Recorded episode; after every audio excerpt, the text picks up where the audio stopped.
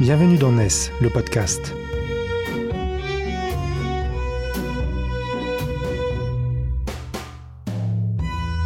NES, c'est le média des nouvelles solidarités, édité par Quorum, les experts 100% économie sociale et solidaire du groupe Vive.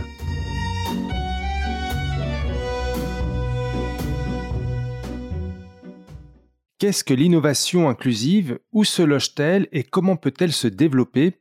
Voilà les questions auxquelles nous allons tenter de répondre avec notre invité, Estelle Perrard, qui est responsable du Tech Lab, qui est le département nouvelles technologies euh, d'APF France Handicap.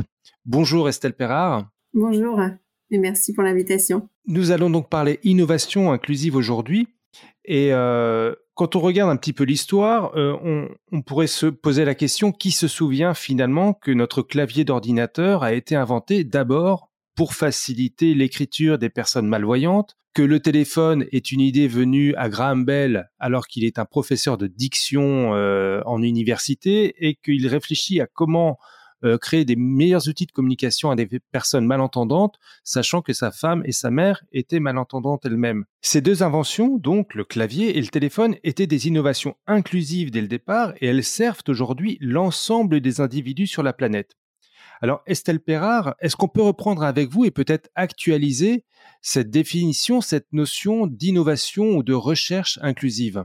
Oui, alors l'innovation inclusive, c'est l'innovation avec et pour des publics qui sont euh, généralement exclus de l'innovation. Alors, au Tech Lab d'APF France Handicap, nous intéressons particulièrement euh, aux personnes en situation de handicap lorsqu'elles sont effectivement euh, exclues de l'innovation. Mais en fait, l'innovation inclusive, ça concerne aussi les personnes âgées, parfois les enfants, quand les innovations sont, notamment dans le domaine médical, paramédical, sont, conçues pour les adultes, parfois les femmes qui sont aussi euh, beaucoup moins représentés que les hommes dans la recherche euh, médicale, par exemple, à nouveau. Euh, c'est aussi toutes les personnes qui n'ont pas les moyens de, financer l'innovation ou celles qui n'ont qui n'habitent pas des zones qui leur permettent d'accéder à l'innovation à cause d'infrastructures insuffisantes de, ou encore de lieux de formation à l'innovation ou de ou de réseaux d'innovation. Donc euh, l'innovation inclusive euh, s'adresse à tout ce monde-là, euh, à des publics qu'on dit exclus de l'innovation. Et c'est quoi être exclu de l'innovation? C'est ne pas pouvoir utiliser l'innovation, c'est ne pas pouvoir en tirer parti, en tirer bénéfice, c'est ne pas pouvoir acquérir l'innovation ou ne pas pouvoir participer à la conception de l'innovation. Est-ce que c'est une notion ancienne? Le, projet de société inclusive, c'est une notion qui est apparue, on va dire, euh, il, y a, une quinzaine d'années, en tout cas qui s'est popularisée, qui a été euh, qui, a été appropriée notamment par les pouvoirs publics depuis une dizaine d'années. Euh, est-ce que cette notion d'innovation inclusive, ce sont des nouveaux termes pour un concept beaucoup plus ancien? Alors je ne sais pas si le concept est ancien, mais les termes clairement sont assez récents. on voit apparaître la notion d'innovation inclusive dans la littérature scientifique euh, depuis une quinzaine d'années. Euh, pour l'instant, la recherche s'est surtout intéressée à l'innovation inclusive dans les pays en développement, euh, en lien avec des notions d'innovation inversée, c'est-à-dire on innove pour des populations dans les pays en développement et finalement on se rend compte que l'innovation est utile aussi dans les pays développés. Euh, et c'est exactement l'exemple euh, du téléphone que vous citiez. Euh, dans le domaine du développement, on a l'exemple plus connu qui est celui de, de l'électroencéphalogramme portatif, qui a été développé pour avoir accès à cette technologie dans des zones qui n'étaient pas équipées pour installer l'électroencéphalogramme classique et qui finalement est très utile euh, aussi dans les pays développés quand il faut faire un électroencéphalogramme euh, à domicile ou au domicile des personnes ou sur le lieu d'un accident par exemple.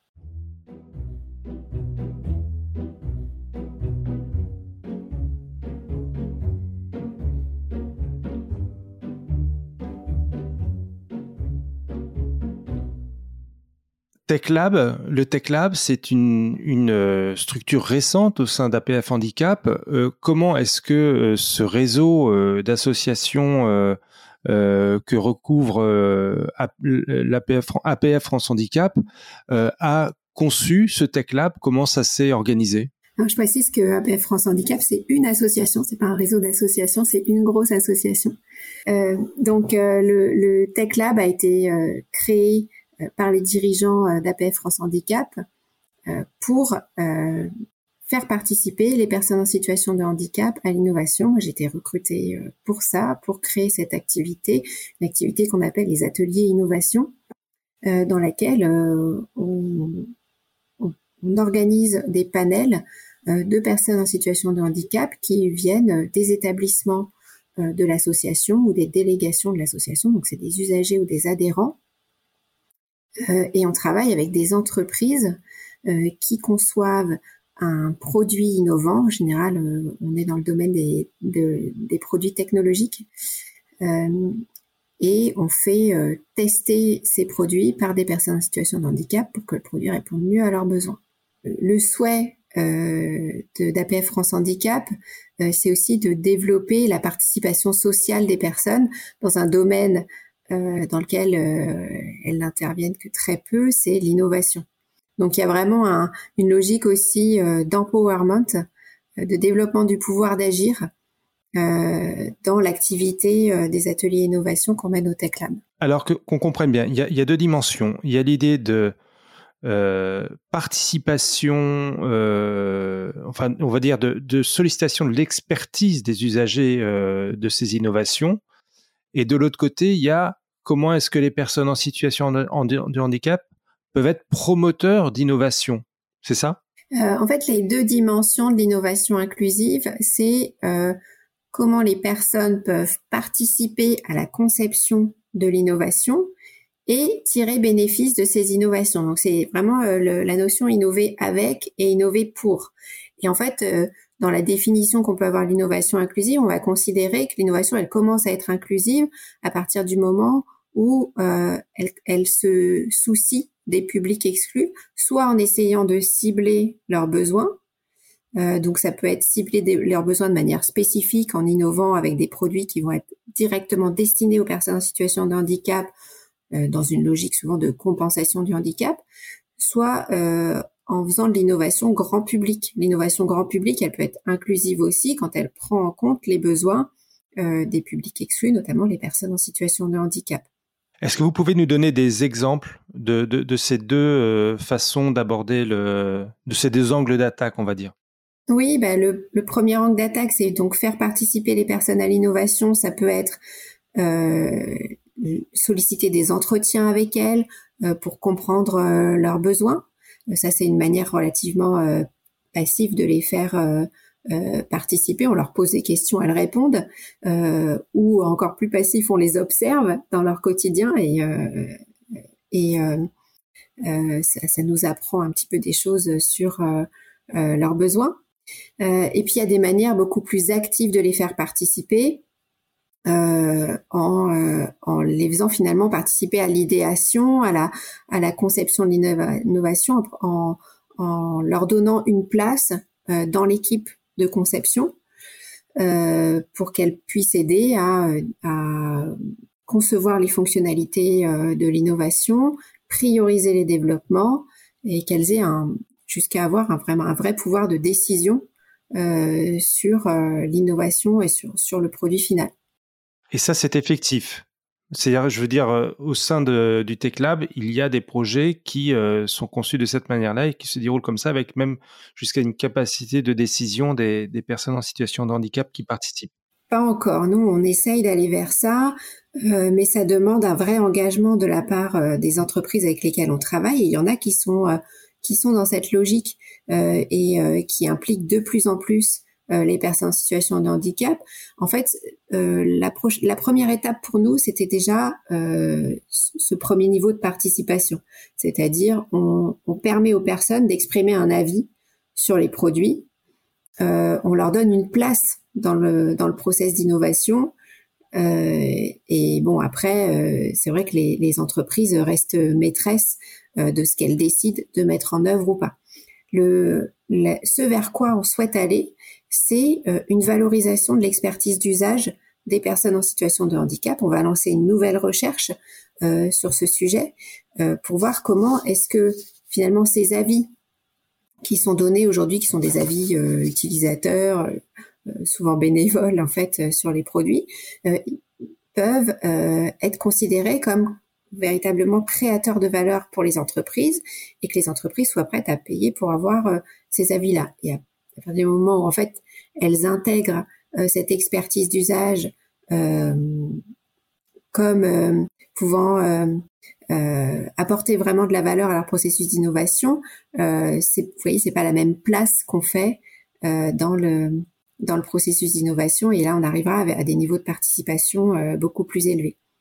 Donc voilà, c'est des choses qui se construisent peu à peu, comme on part vraiment d'une situation où euh, euh, les personnes en situation de handicap euh, sont, ne sont pas présentes dans les processus d'innovation. Elles le sont parfois quand même quand les, il s'agit d'entreprises qui conçoivent des produits dans le domaine du handicap, quand, quand c'est des entreprises qui font de la conception spécifique. Mais pour le grand public, globalement, les, les entreprises euh, qui conçoivent des produits euh, pour le grand public ignorent euh, royalement la question du handicap.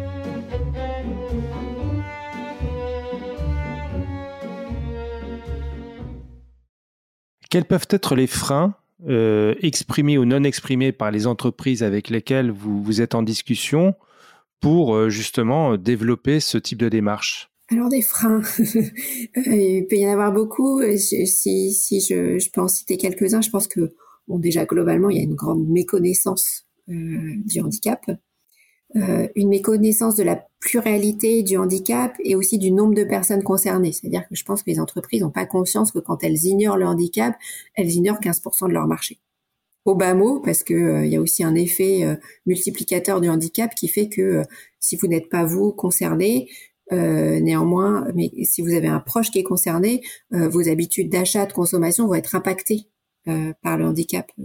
Je pense aussi qu'il y a globalement une sous-représentation des personnes en situation de handicap parmi les, les dans les métiers de la conception, les designers, les ingénieurs, ce qui, ce qui n'aide pas en fait à cette prise de conscience. Euh, il y a une approche aussi de la conception euh, produit qui est souvent basée sur quand même un utilisateur moyen. Alors cet utilisateur moyen, il s'est un peu euh, il a, il, a, gagné en sophistication ces dernières années puisque les concepteurs déclinent cet utilisateur moyen en persona.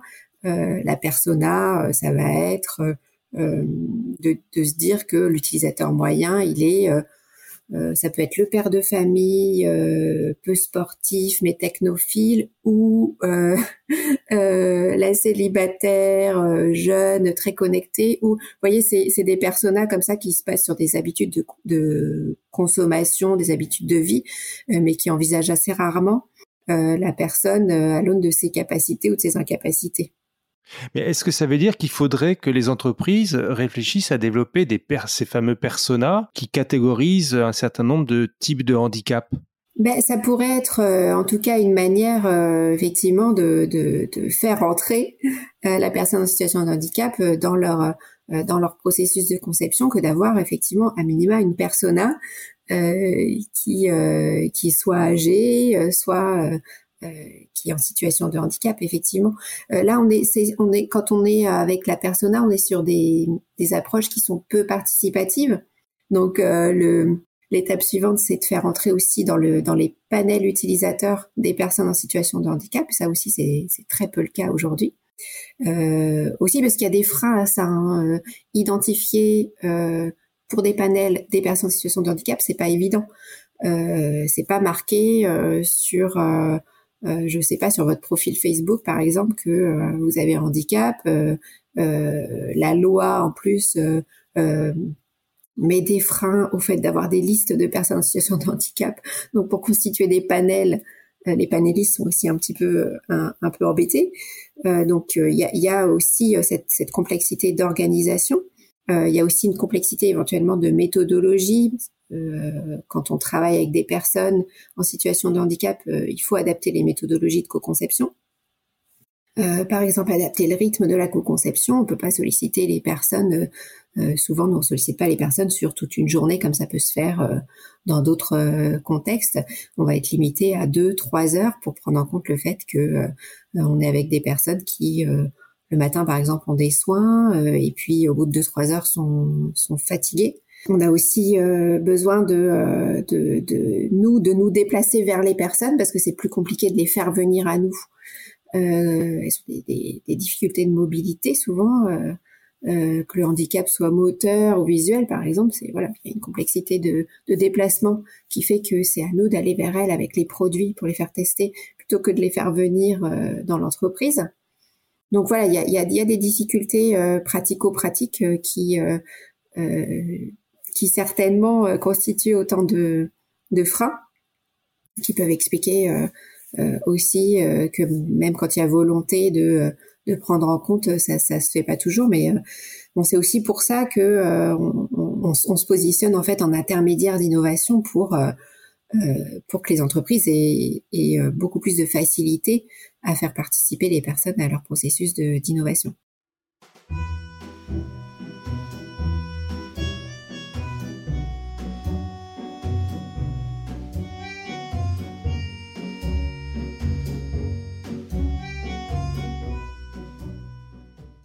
Parlons peut-être maintenant de l'autre dimension de cette euh, recherche inclusive qui est de, de, développer des projets qui sont des innovations pour les personnes en situation de handicap et promus par ces mêmes personnes. Euh, oui, alors en fait, euh, les, les, personnes en situation de handicap euh, font pas la promotion des produits, mais sont des utilisateurs extrêmes. Et l'utilisateur extrême dans les méthodologies du design, c'est un utilisateur qui a des usages un peu décalés par rapport à la moyenne, mais qui du coup euh, fait découvrir au concepteur euh, des, euh, des choses auxquelles il n'aurait pas pensé. C'est vraiment l'exemple de tous ces produits effectivement qui ont été conçus pour des personnes en situation de handicap et qui sont utile pour tout le monde. Donc, vous avez cité le téléphone, le SMS est un exemple connu, développé pour des personnes malentendantes, le régulateur de vitesse pour des personnes qui avaient du mal à, maintenir en position l'accélérateur. Il y a énormément d'innovations comme ça qui avaient été pensées pour nos utilisateurs extrêmes et qui sont utiles à tout le monde. Euh, et en fait, euh, nous, ce qu'on voudrait, c'est que euh, les, ceux qui conçoivent la technologie s'intéressent à ces utilisateurs extrêmes parce qu'ils ont un intérêt aussi pour découvrir des, des, des, des produits qui seront utiles à tout le monde. Quelles sont aujourd'hui les pistes, les, les, les les pistes de, recherche qui, permettraient de déboucher sur des innovations euh, à venir Est-ce qu'on les connaît? Est-ce qu'on peut les, identifier aujourd'hui? Euh, Alors, il n'y a pas de domaine en fait euh, réservé pour l'innovation inclusive. Hein. Tout, toutes les innovations, en particulier technologiques, peuvent s'intéresser à ces utilisateurs extrêmes. Euh, je pense par exemple euh, euh, aux véhicules. Là, il y a le véhicule autonome qui est en train de se développer. Bien sûr, ça intéresse les personnes en situation de handicap. on peut penser que si on concevait le véhicule autonome pour les personnes en situation de handicap, on arriverait à un véhicule très différent du véhicule des véhicules existants, mais peut-être avec une qualité d'usage aussi très différente.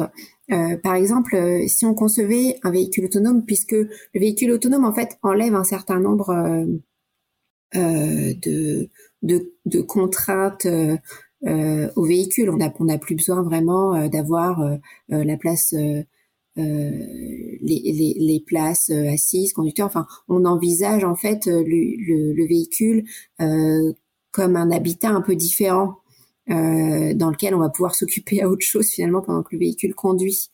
Euh, et mm, du coup, si on se disait, ben finalement, là, ce véhicule autonome, il faut qu'il soit très simplement euh, utilisable pour des personnes en fauteuil roulant. Euh, ben, il serait aussi très facilement utilisable pour des personnes qui ont une poussette ou une grosse valise.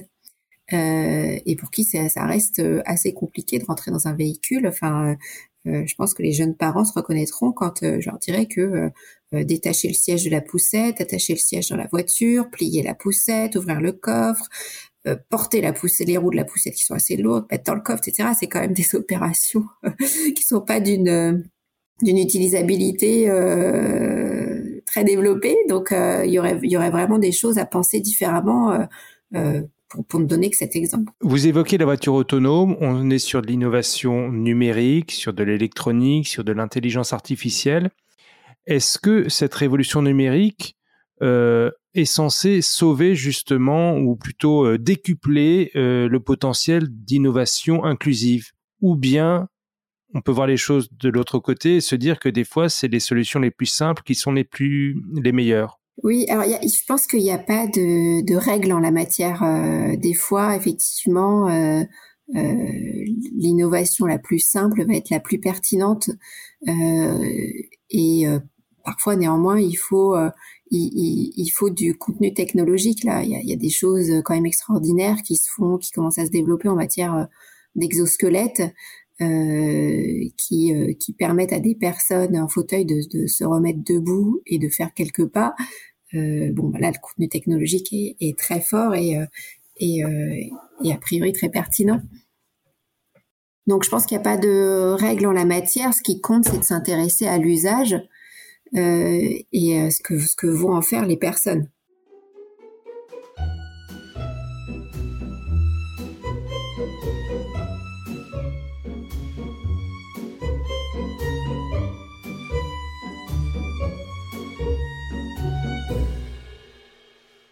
Est-ce que euh, cette numérisation des produits euh, et cette révolution numérique n'a pas, aussi un impact sur des produits de plus en plus sophistiqués et de plus en plus complexes et qui d'ailleurs est souvent de plus en plus difficile à comprendre pour, euh, pour les personnes qui, qui, qui, les achètent? Oui, tout à fait. Et c'est là aussi où le, l'utilisateur extrême est pertinent, c'est que lui est particulièrement intolérant euh, à la surcomplexification des produits euh, euh, qui est à l'œuvre depuis quand même un bon moment.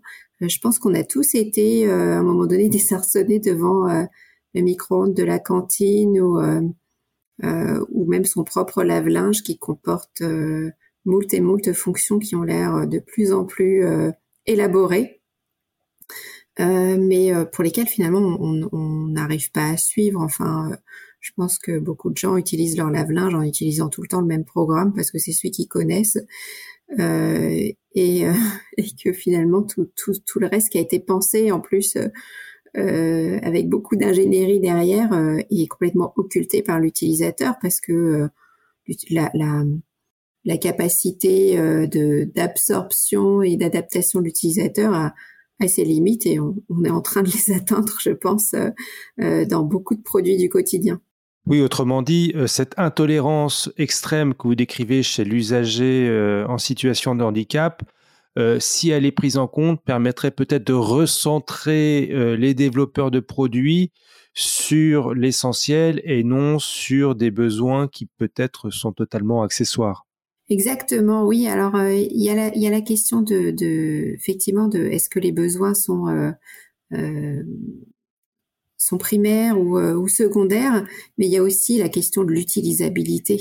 Alors l'utilisabilité, expliquez-nous ce terme euh, un peu barbare. Oui, de la facilité d'utilisation en fait des produits, c'est-à-dire que le fait que euh, votre micro-ondes ait X menus très développés, pourquoi pas? Mais encore faut-il que les, les, boutons qui permettent d'accéder à ces menus soient suffisamment simple, qu'on comprenne l'interface, euh, que les icônes soient parlants, euh, que la logique d'utilisation euh, soit la bonne et que surtout les fonctions basiques soient accessibles immédiatement. Pour conclure, vous, de votre poste d'observation et d'action, bien sûr, puisque TechLab conduit des projets, fait avancer le travail de recherche sur ces innovations inclusives et sur les process de, cette innovation inclusive. Selon vous, quelle serait la grande innovation inclusive qui va apparaître dans, les prochaines années? Je pense qu'on a plusieurs domaines de développement technologique qui, qui, qui peuvent laisser entrevoir euh, des innovations qui, pourraient être très pertinentes euh, pour les personnes en situation de handicap, les personnes âgées, euh, etc. On, a parlé du véhicule autonome, toute la robotique peut, être pertinente, l'intelligence artificielle aussi. Donc tous ces domaines trouveraient des usages dans le dans le domaine du handicap. Maintenant, je pense que qui vraiment pourrait euh, euh, devrait se développer dans les prochaines années euh, en matière d'innovation inclusive, c'est le processus. c'est-à-dire le processus qui fait que quand on innove, on se pose la question de pour qui on innove et surtout de qui on exclut quand on innove. Je pense que ça, ça devrait euh, venir euh, dans les prochaines années dans la réflexion euh, RSE hein, des, des, entreprises, mais aussi stratégique des entreprises parce que on est quand même dans une population vieillissante. donc pour ceux qui ignoraient encore le handicap, on se rend compte que ça concerne vraiment une partie non négligeable de leur marché. Et euh, du coup, je pense que effectivement, c'est euh, les processus d'innovation des entreprises qui vont euh, évoluer vers euh, une prise en compte de ces publics-là et une implication de ces publics-là dans l'innovation, sachant que ça fait ça fait déjà très longtemps que les entreprises impliquent des utilisateurs dans leur processus d'innovation. Eh bien, je retiens effectivement cette idée que la plus grande innovation inclusive serait que tous ces professionnels de la R&D intègre euh, cette perception d'une société inclusive et donc tous les utilisateurs potentiels pour réfléchir euh, à, aux produits de demain et aux services qu'ils doivent nous rendre et dans quelles conditions ils doivent nous les rendre. Merci beaucoup euh, Estelle Perrard pour, pour cet échange très éclairant sur un domaine assez peu connu, mais qui porte aussi en lui une dimension de euh, cette construction d'une société où chacun aura ses places avec ses compétences, avec sa fragilité, mais en tout cas tous ensemble. Merci beaucoup à vous. Merci à vous.